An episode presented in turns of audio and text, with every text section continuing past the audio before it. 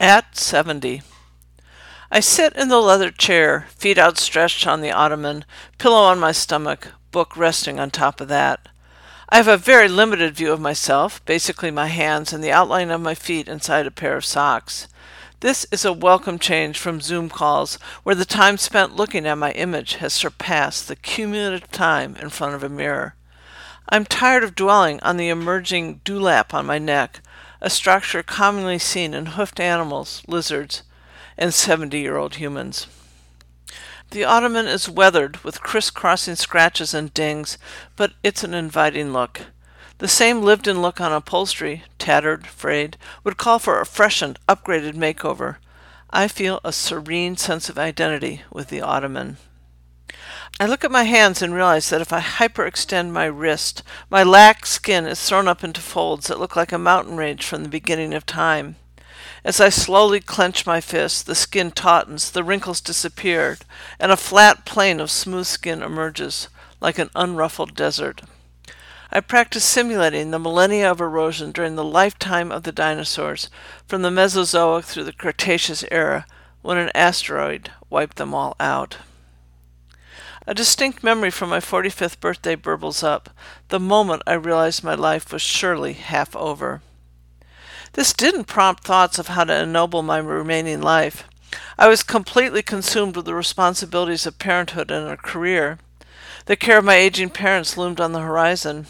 Now, at 70, I have graduated, with honors, from the sandwich generation. Parents peacefully departed after full, well lived lives, children fully fledged with lives of their own. I'm a grandmother of two. Now, thoughts of mortality have the time and opportunity to slither from the depths of my mind. They patiently hover at the periphery. Decisions need to be made about my remaining time. I don't want to make my parents' mistake. They did not embrace technology beyond the clicker on their TV set. No cable, no internet. They had nothing to entertain them as they transitioned to a more sedentary life.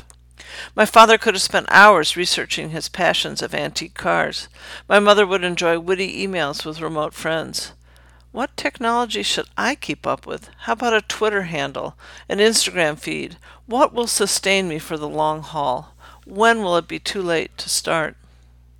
An offensive genre of books has emerged that gleefully proclaim the 100 things to eat, visit, travel, etc., the 100 things to do before you die. I don't want anyone else telling me what I'd be missing unless I get a move on. However, my bucket list does need attention. Its only item consists of my goal to author a crossword puzzle that is published by the New York Times Sunday Magazine. I've nailed the concept. It will be titled R.I.P. The theme answers will be idioms for death, such as kick the bucket or bite the dust. I hope that the New York Times will publish it on Memorial Day. Ensconced in the senior generation, I'm at an age where a friend advised me to get to know my doctor better because inevitably I will need his services more. Fortuitously, I've had few encounters with the medical profession. Over the past 70 years, I've broken a leg, an arm, and a rib, not all at the same time, have had two benign breast biopsies, and have had surgeries for an obstetrical mishap and a stone laden gallbladder. A pretty decent record that I am proud of, but I can't deny that I'm heading into a decade where death will seem increasingly less untimely. My mother, at my age now, or to give myself a bit of breathing room, maybe in her mid 70s, shops specifically for a wardrobe suitable for funerals, since I'll be going to so many more. Any moment of forgetfulness, previously easily dismissed, now acquires an ominous aura perhaps flailing to recall the word etui, an essential piece of my vocabulary built on a 50 year history of the New York Times crosswords. A persistent cough, a skipped heartbeat, a splotch of blood where it doesn't belong. So far, so good. I look down at my socks, decorated with birds on a wire. The jagged outline of a troubled toenail strains at the fabric, succumbing to the planned obsolescence of novelty socks. They won't last the summer. My living room is filled with images of birds, some gathered on my own, but many are gifts from friends who know my interest. A hutch filled with ceramic birds sits on the mantel. Many years ago, I glued an aspirin to one eye as part of a rousing hide in plain sight game for a large family gathering with many young kids, now all grown up.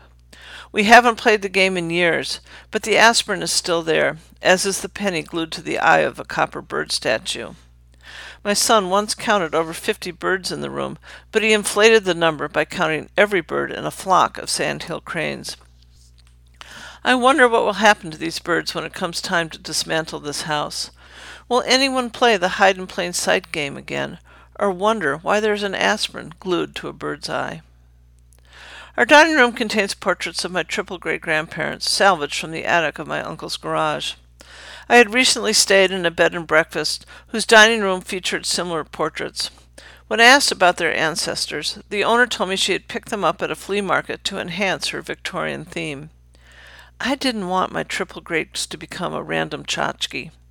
I removed the portraits from the impending dumpster, repaired them, and hung them in my dining room.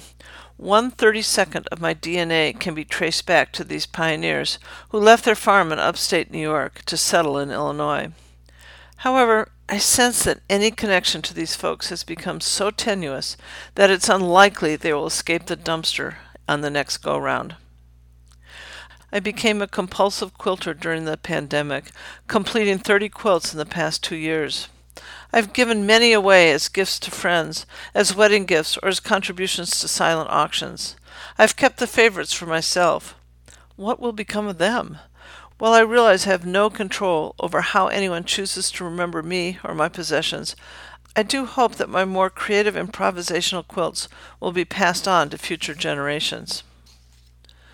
Concessions to age accumulate.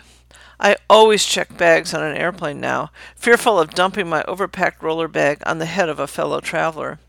We no longer replace the heavy storm windows on our own, but dragoon a likely candidate passing through, a hardy nephew, a younger friend, or a repurposed tradesman in exchange for a quick and grateful tip. Reading a book this afternoon is another concession. I don't recall ever seeing my mother read a book.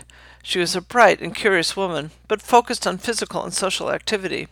She collected all her projects in a notebook embossed in gold with the title Woman of Action. Reading in the afternoon would suggest that someone had a serious case of not enough to do. She would say, It's a beautiful day. Why don't you get outside? Aside from violent weather, she considered every day a beautiful day wasted on sedentary pursuits. I still carry this guilt, particularly since I will surely fall asleep. A nap in the middle of the afternoon would have been anathema to my mother. Book is an important prop. It keeps me sitting up and makes the nap seem inadvertent, not a planned indulgence. I choose a hardback book because it lends a certain gravitas to the tableau. A magazine, and God forbid a people magazine, would combine a guilty pleasure with an indulgence, a sight unfit for public consumption. I align the spine of the book on my sternum. The equal weight pressing on both sides of my rib cage feels like a comforting and protective hand. An elder friend and mentor of mine forwarded me the link to WeCroak, a website focusing on mortality.